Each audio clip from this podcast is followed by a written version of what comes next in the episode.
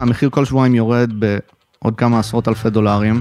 אנחנו כבר ממש לא מדברים על תשואה, אנחנו מדברים, אוקיי, בואו רק נראה כמה אנחנו, עם כמה אנחנו יוצאים מפה, איך אנחנו חותכים את ההפסד, הוא ממש אומר, אנחנו מדממים כסף, בואו נעצור את זה. זה, זה, לא, זה לא ייגמר טוב, ובסוף באמת הנכס נמכר במקום באזור ה-780 אלף דולר, נמכר ב-630 אלף דולר.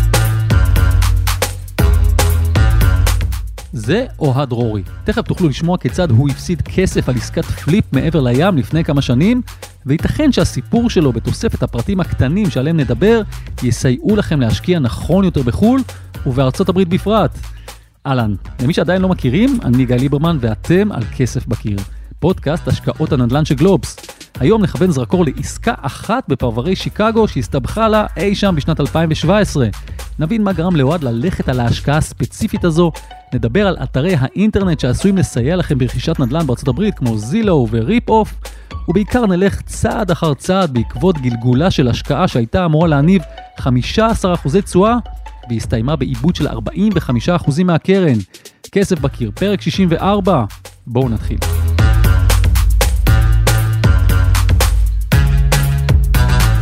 אז אני אוהד דרורי, בן 34, נשוי פלוס שלושה, גרתי כל חיי בחיפה, למדתי בחיפה, שירתתי בחיפה, חיפאי בנשמה. ירוק או אדום?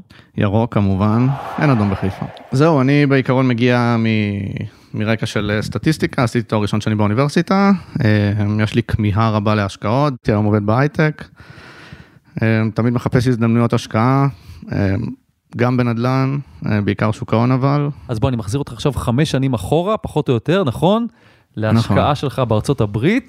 אז קודם כל באותה תקופה אני בן 29, נשוי פלוס אחד בלבד, ואני יוצר קשר בעצם עם איזשהו חבר שכבר כמה שנים גר בארצות הברית, והוא מספר לי קודם כל על השקעות שהוא עשה, שלוש עסקאות אה, מוצלחות, עסקאות פליפ, באזור שיקגו, פרברי שיקגו, אה, עם בחור מקומי, אה, זאת אומרת ישראלי אבל גר שם הרבה שנים, מקומי, מכיר את הסביבה, הוא בעצם מנהל קרן שמבצע את ההשקעות האלה, הפרויקטים מסתיימים בצורה מאוד מוצלחת. אה, תשואות אה, דו-ספרתיות, בין 10 ל-15 אחוז, משהו כזה.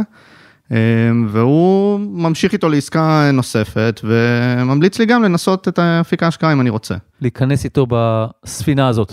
נכון, אז זה לא להיכנס איתו ספציפית באותו פרויקט שהוא היה, אבל הוא אומר לי שיש לבחור כמה פרויקטים שהוא מריץ במקביל, באמת היו 13 פרויקטים במקביל, שאותו מנהל קרן הריץ. כשאתה אומר 13 פרויקטים, פרויקטי פליפ בפרברי שיקגו, single family, זאת אומרת בית פרטי, כמו שאומרים בסרטים, The American Dream וכולי, עם ה driveway והבתים גדולים כאלה. ואתה יודע שיש לו 13 פרויקטים כי אתה כבר נפגש עם אותו בחור, או מקבל כבר פרטים? איך אתה יודע את זה?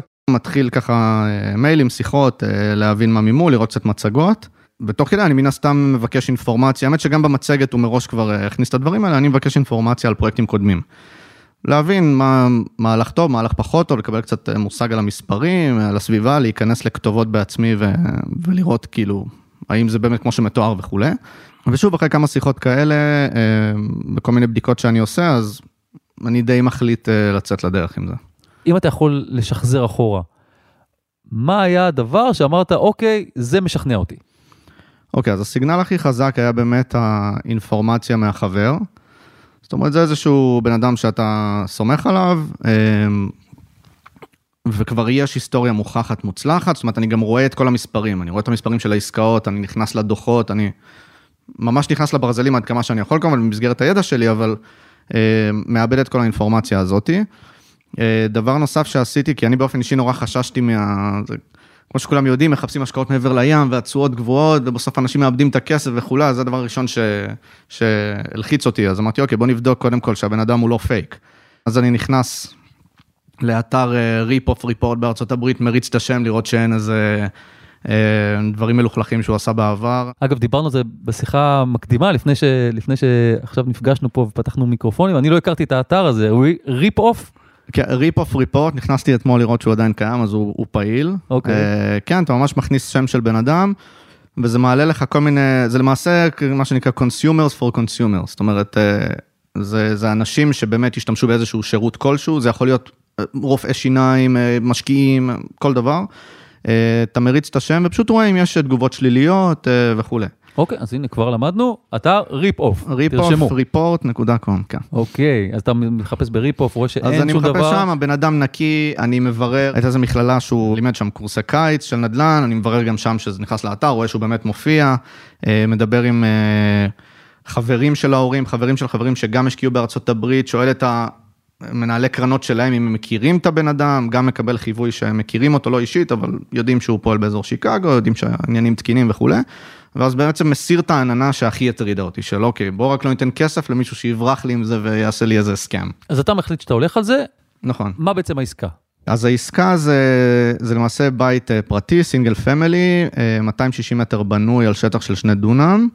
אה, שוב, נמצא בפרבר שנקרא גלן איילין אה, מחוץ לשיקגו. ארבעה חדרי שינה, ארבעה חדרי רחצה. בגדול נמצא הרבה מתחת למחיר השוק, אני נעזר כמובן בזילו, אה, כדי לקבל אסטימציות על הסביבה, גם חפרתי באתר הזה הרבה, אה, כמובן להבין את המספרים, לראות שהכל מסתדר. שזה אה, רק נגיד עוד אתר אמריקאי שחשוב מאוד להכיר, בעצם כל מי שפועל בארצות הברית, זה האתר המרכזי, בעצם נותן את כל סטטיסטיקות נד- הנדל"ן האפשריות. יש מי שהיה רוצה גם לראות את זה פה בישראל, אני חושב שהמקבילה הישראלית הכי גדולה זה אולי שילוב של יד שתיים, נדל"ן ורשות המיסים. נכון, אז בדיוק. אז זילו זה בדיוק כמו שאמרת, רק על סטרואידים. זאת אומרת, יש שם המון המון מידע, מידע מיסויי גם. אה, אתה כמובן רואה את ה... יש להם את מה שנקרא ה-Zestimate, שזה האומדן שלהם למחיר הבית, אתה רואה אותו לאורך השנים. יש שם באמת המון, מתי יראו את הבית, אה, הלוואות קודמות על הנכס, ממש one stop shop לכל הדברים האלה. מאוד מאוד נוח, כמובן עם תמונות וכולי. אה, אז, אה, אז הבית הזה הוא, על כל המאפיינים שציינתי, עולה 480 אלף דולר. מתחת למחיר השוק באותה תקופה לבתים דומים בסביבה. כאשר התוכנית היא בעצם לרכוש את הבית הזה במחיר הזה, להעביר אותו שיפוץ כללי, מסיבי מאוד, בעלות של בערך 110 אלף דולר, זה כולל חשמל, צנרת, איתור, מיזוג, אמבטיות, all over, כאילו מה שזה, פלוס להוסיף גם איזה בלקוני כזה. למעשה, אתה לא רוכש אותו לבד, בעצם המתווה הוא שאתה נכנס עם עוד כמה שותפים, וגם אותו, או, או, או מי שהציע את העסקה, הוא גם נכנס באיזשהו, בכמה אחוזים בודדים. נכון, אז אנחנו באמת אה, אה, ארבעה משקיעים, כולל את מנהל הקרן. אה, אני חושב שסכום ההשקעה שגויס סך הכל היה באזור ה-150-160 אלף דולר. אה, וכן, אנחנו למעשה לא יוצרים קשר עם המשקיעים הנוספים, למרות שאחד השמות שם נפלט כזה באחד המסמכים, אבל לא, לא פניתי. אה, כי זה לא מקובל, או שזה, או שלא הוא, דרשת? הוא בשיחה פשוט אמר ש, שלרוב, אה, ש, שאם נתעקש אז, אה, אז, אז אין בעיה, אבל משקיעים מעדיפים אה, לא, לא למסור את הפרטים, אם נרצה הוא כמובן יכול לשאול וכולי, הוא, הוא מאוד פתוח, מאוד זורם, אתה לא מרגיש איזשהו אה, הסתייגויות מהצד שלו יותר מדי. אז אוהד עשה את הבדיקות שלו והחליט ללכת עם זה. לא אמרנו, אבל הוא באופן אישי שם 30 אלף דולר בהשקעה הזו. בשלב הבא המשקיעים הקימו חברה בע"מ, או LLC אם נשתמש באותיות הרלוונטיות לארצות הברית. אותה חברה פתחה גם חשבון בנק על שמה וגם נלקחת הלוואה מבנק בארצות הברית. להערכתו של אוהד, הם, כלומר המשקיעים, הביאו 15% בלבד מהכסף, וכל היתר נלקח כהלוואה לעשרה חודשים מבנק בארצות הברית, בריבית של כ-6%. עכשיו, כששמענו על איזה נכס מדובר והמון פרטים נוספים על העסקה, בואו נעבור לתכלית, לשאלה בשביל מה כל המאמץ הזה, או במילים אחרות, מה הרווח הצפוי שדובר עליו עם המשקיעים.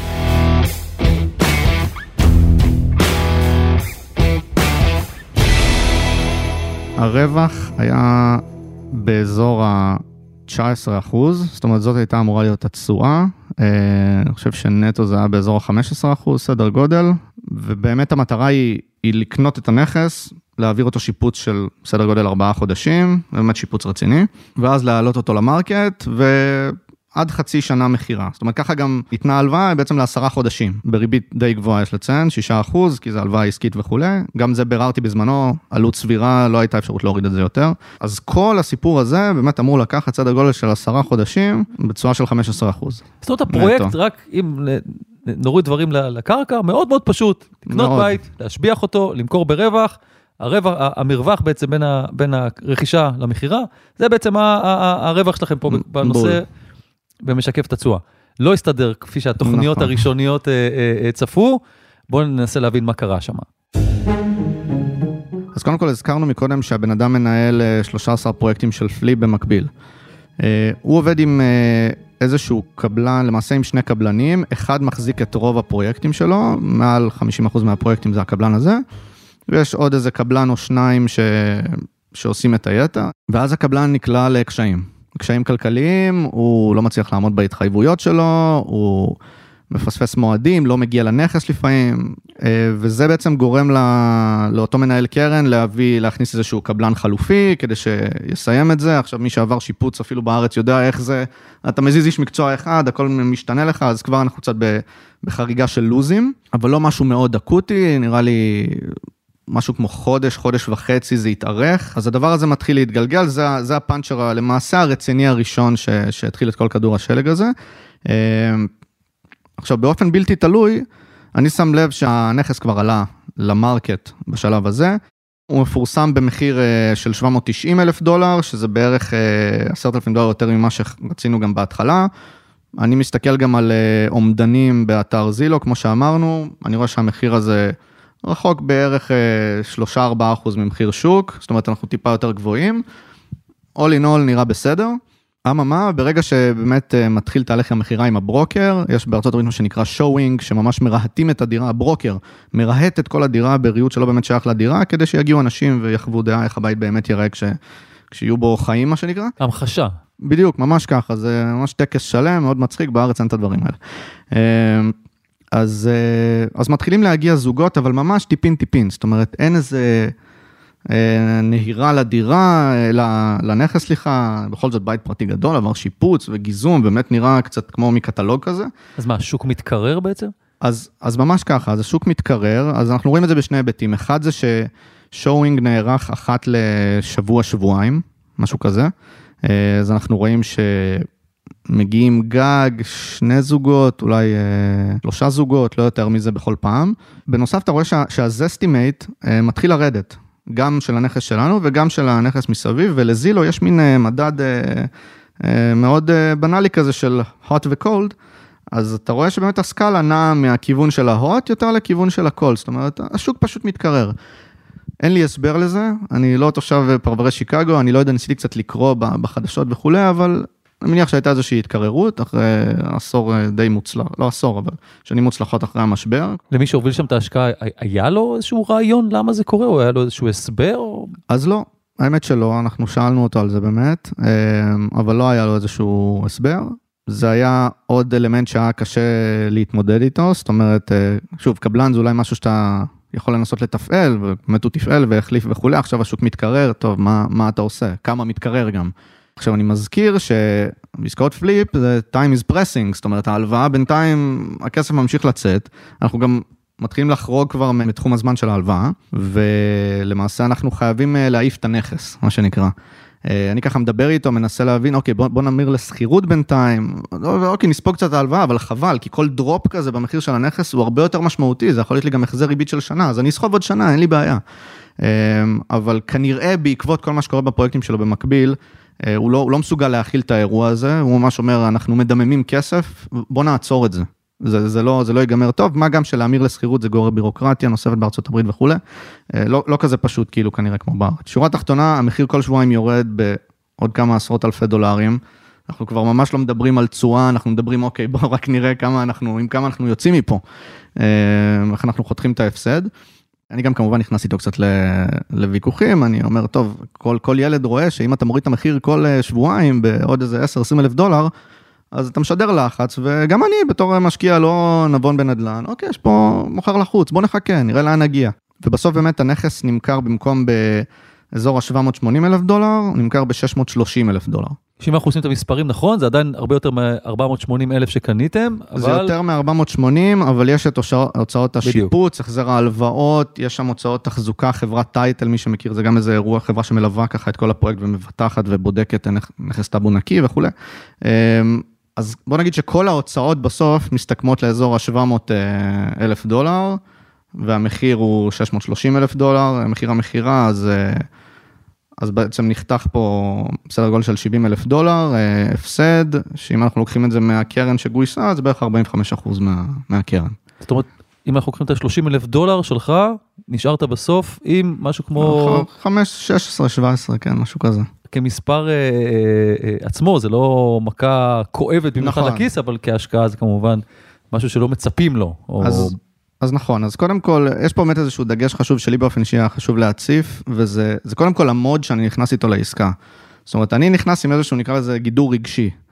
אני את כל ה-30 אלף דולר האלה ששמתי, אני מבין שזה היי ריסק, אני מבין את זה, אני באמת מפנים את זה, מבחינתי, כל זה הולך להיעלם לי. אני מראש נכנס להשקעה בידיעה ש... חבר, שמת את הכסף על זה, אתה, זה רולטה, כאילו, מה שעשית עכשיו, עם כל הסייגים, עם כל הבדיקות שעשיתי, זה רולטה, יש מצב שהכל הולך, אני מראש שלם עם זה, זאת אומרת... למה? כי רצית להבין איך זה עובד? כאילו, למה? חד משמעית, כן, אני נכנס לעסקת flip, אני לא השקעתי לפני זה בנכס נדל"ני, אני, זאת אומרת, אני נכנס גם להשקעה בנדל"ן, שאני לא מכיר, וגם נכנס לעסקה ברמת סיכון גבוהה, אולי הכי גבוהה שיש בנדל"ן, אה, אז, אז אני מראש אומר לעצמי, אוקיי, אני קפצתי פה הרבה מעל הפופיק, יש לי שני דרכים לגדר את עצמי במרכאות. אחד זה באמת לא לשים סכום אסטרונומי, כדי לא להיפגע. אני לא מזלזל ב-30 אלף דולר חלילה, אני רק אומר שזה לא סכום שעכשיו אתה, אם אתה מפסיד את כולו, אתה סוחב עכשיו אה, עשרות שנים של אה, נזקים. וגם האלמנט הרגשי הזה, שאני באמת מפנים שזה השקעה, אני לא בא תמים לזה, אני יודע שכל זה יכול מחר ללכת, ואני מסתדר. אני מסתדר, אני מן הסתם לא מחייך אם כל זה הולך, אבל הכל טוב, אני ממשיך הלאה. אה, אז הנקודת כניסה הזאת בעיניי היא מאוד חשובה, כי הרבה פעמים חוטפים את הבום הזה ואתה רואה הפסד של 45 אחוז, באחוזים זה תמיד הרי, אה, ואז כזה וואו, מה קורה פה וזה, אבל אני נגיד מכיר את ההפסדים האלה משוק המניות, ראיתי דבר כזה קורה ביום מול העיניים שלי, אז אני לא מתרגש, אני, אני יודע כאילו שאני יכול להכיל את האירוע הזה.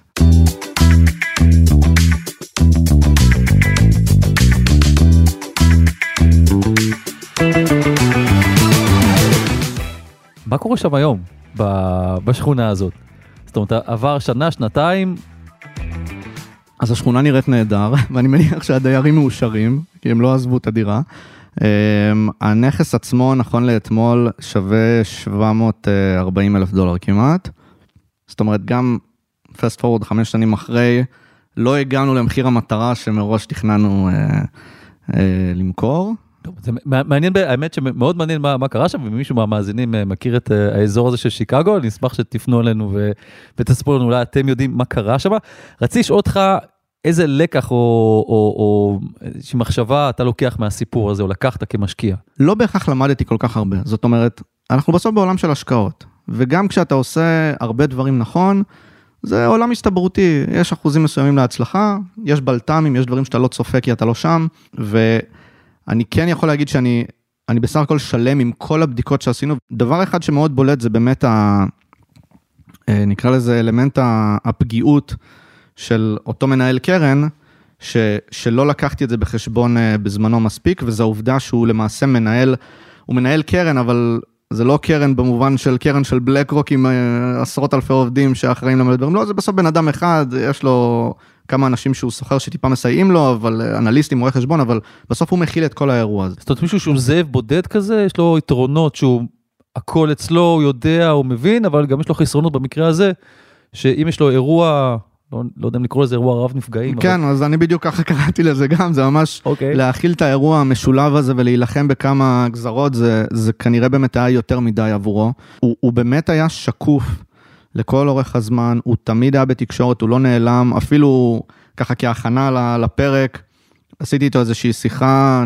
אנחנו כבר שנים אחרי, הוא ענה לי, היה מאוד נחמד, אה, הסביר הכל, ירד איתי שוב למספרים. אם אני חוזר ללקח, אז אני לא חשבתי, כנראה לא הפנמתי שבעצם יש פה, כמו שאמרת, זאב בודד, שכל הכסף עליו, ממש פיזית עליו, לא רק על החברה, ו- וזה בסוף כנראה מה שגרר את הפגיעה המהותית פה, הניהול של האירוע. תגיד, תמיד אה, עולה העניין הזה של שמשקיעים בחו"ל, האם כדאי לנסוע לשם? במחשבה לאחור, היה כדאי לך להשקיע קצת כסף לנסוע לשם? אז, אה, אז לתת לך תשובה חד משמעית קשה לי.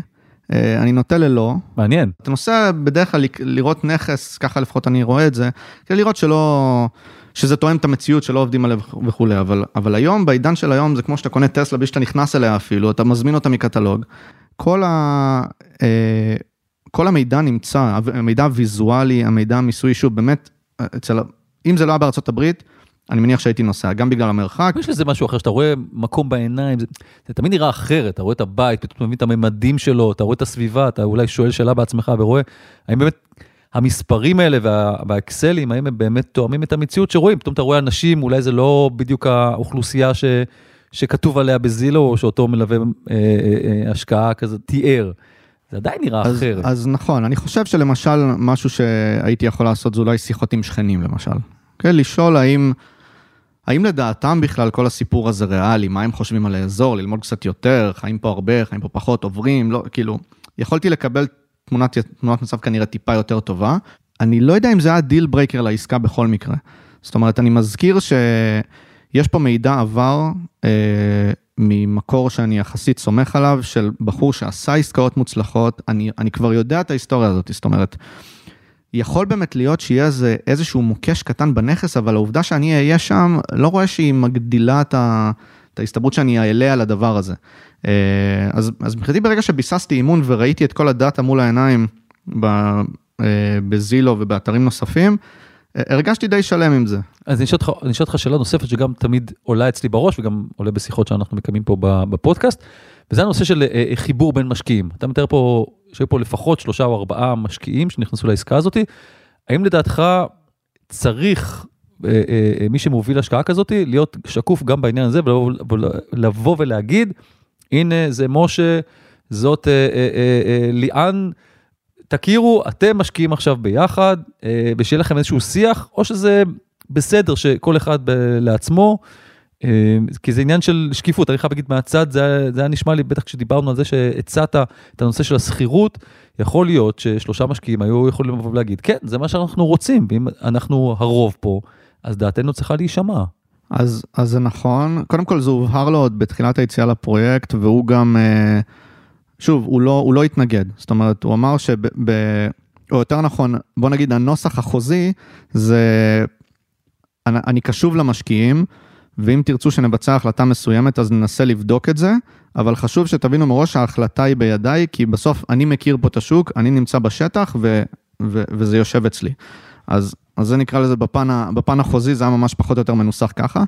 לגבי ההיכרות עם המשקיעים האחרים, אני מסכים שזה מן הסתם אה, יכול להיות אה, יותר חכם לבסס איזה מין קואליציה כזאת, ואם באמת רוצים לעבור למודל של שכירות, אז אוקיי, אז בוא נדחוף את הבן אדם לזה. העניין בפן הריאלי, כשאני יודע שהוא עכשיו נלחם בכמה חזיתות ומנסה אה, להכיל כל מיני אירועים, האם הוא יוכל לתפעל את הנושא של, של להשכיר את הבית עכשיו למישהו על כל הרגולציה שמשתמעת מזה? לא בטוח. תשים לב גם מה שאתה אומר, הוא נאלץ להתמודד עם עוד אירועים במקביל. זה אומר שההחלטה שלו במקרה הספציפי שלכם, היא הושפעה גם מאירועים ש... לא קשורים במישרין לפרויקט שלכם. זאת אומרת, יכול להיות שכן היה נכון, אני לא, אני לא אומר שזה מה שהיה, אבל יכול להיות שכן היה נכון לשקול הצעה אחרת, שכירות, או, או לקחת אה, הלוואה נוספת בשביל לנסות ל, למכור אותו, שוב פעם לחכות שהשוק אולי יעלה בחזרה. ויכול להיות שבגלל שהיו עוד אירועים אחרים, למעשה השיקול לא היה אך ורק עבור הפרויקט הספציפי שלכם. זה מחזיר אותנו קצת לנקודה של אה, מישהו שהוא, שהוא פועל ככה לבד ולא חברה גדולה בעצם, סוג של חיסרון פה. כן, נכון, אתה, אתה צודק. אני גם אגיד עוד משהו שנזכרתי עכשיו תוך כדי, שאני לא חושב ש... שבזמנו אנחנו אה, צפינו כזה הפסד. זאת אומרת, ידענו את המחיר מכירה, אבל כנראה מבחינת כל התחשיבים, לא, לא באמת חשבנו שזה יהיה הפסד של 45% מהקרן. אבל באופן כללי, כן, אני, אני, אני מסכים שבאמת, אולי יש פה צורך, זה קצת חוכמה בדיעבד, אבל אולי מראש צריך לעשות מפגש משקיעים כבר בהתחלה, אה, ולא פשוט אה, להשקיע בזה כאילו זה איזה תעודת סל שנסחרת בבורסה, אלא אוקיי, בוא נשב ובאמת נכין איזשהו פלן, אם משהו משתבש וכולי, אז איך כולנו פועלים ביחד, וזה ייתכן וזה באמת אה, יכול לסייע. תגיד שאלה אחרונה, מאז חזרת להשקיע בנדל"ן? קצת, יש, יש איזה דירה ש, שקנינו, קנינו בשותף, כבר לא היה לנו מספיק כסף, קנינו איזושהי דירה ברמות יצחק. חייב להגיד, האירוע הזה לא צילק אותי ברמה, אה, אה, ברמה היסטרית, מבחינתי, אוקיי, זה היה שכר לימוד, 14 אלף דולר, לא נעים, אבל ככה זה בהשקעות, זאת אומרת, אה, אני, אני ממש שלם עם זה. אני מאמין שיהיו עוד השקעות בעתיד בנדל"ן, לא יודע מתי, לא יודע באיזה סדר גודל, אבל כן, זה יקרה. אוהד, אני מאוד מודה לך שבאת אלינו, שהתארחת. אני מודה לך, כיף גדול להיות פה. עד כאן אוהד, אבל לא נסיים לפני שנדבר עם פרשן הנדל"ן הבכיר של גלובס, אריק מירובסקי, כדי לשמוע מה יש לו להגיד על סיפור ההשקעה בפרברי שיקגו. אהלן אריק. שלום גיא. טוב, שמעת את, אה, את אה, אוהד, אה, בתחושה שלי הוא עשה לא מעט בדיקות, אבל עדיין בסופו של דבר ההשקעה שם נכשלה. מה אתה חושב? סיפור מאוד מורכב. קודם כל אני צריך לחזור על דברים שאנחנו אומרים לא פעם למי שמקשיב לנו, ויש הרבה כאלה, שכל השקעה שהיא תלויה גם במזל או ברכיבים שהם לא תלויים בנו, ולא, אין לנו אפשרות לצפות אותה מראש. אז זה דבר אחד. דבר שני, שום אתר שבעולם, לא רשות המיסים ולא מדלן וגם לא זילו, יכולים לתת לך את המידע המדויק והמעודכן ביותר.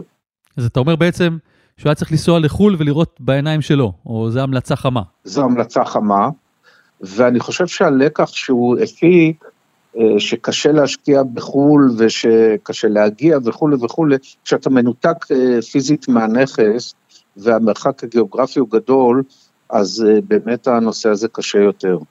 הבנתי, רציתי לשאול אותך לגבי משהו שעלה תוך כדי השיחה איתו, וזה הנושא של השקיפות בין המשקיעים. למעשה, כשהעסק התחיל להתקרר והיו צריכים לקבל שם החלטה, ההלוואה, המועד של ההלוואה כבר די התקצר, והוא הציע שם אולי ללכת לשכירות, הוא היה לבד מול מוביל אה, אה, אה, הקרן, מול מי שהוביל את ההשקעה, אבל יש עוד משקיעים שהיו לצידו שהוא לא הכיר אותם. עד כמה אתה חושב זה חשוב, נחוץ, שבהשקעות מהסוג הזה, אה, כל המשקיעים יכירו אחד את השני, וכמה שזה יכול להיות אולי לא נעים למי שמוביל את ההשקעה, אה, אה, אולי כן צריך להכיר אותם כדי שיתקבלו החלטות בצורה הרבה יותר משותפת. ההיכרות היא חשובה מאוד. בואו נלך על מודל שאנחנו מכירים מישראל, וזה קבוצת רכישה. הרבה פעמים שמענו שמארגני קבוצות רכישה מנצלים את המצב שהחברים לא מכירים אחד את השני, ועשו כל מיני אה, מניפולציות על הנושא הזה. אחד מהדברים ש... אה, בישראל, בהצלחה חלקית אגב, כדי למנוע מצב כזה, זה מה שנקרא הקמת ועד אה, מטעם החברים, חברי הקבוצה. וזה כדי, על מנת שאנשים יקבלו החלטה משותפת, אמיתית, ושלא יהיה מצב שבו אף אחד לא מכיר את אף אחד, והמארגן מכיר את כולם. אני לא יודע עד כמה המצב היה כזה בהשקעה הספציפית אה, בשיקגו, אבל כן, יש פה מצב שהוא לא בריא.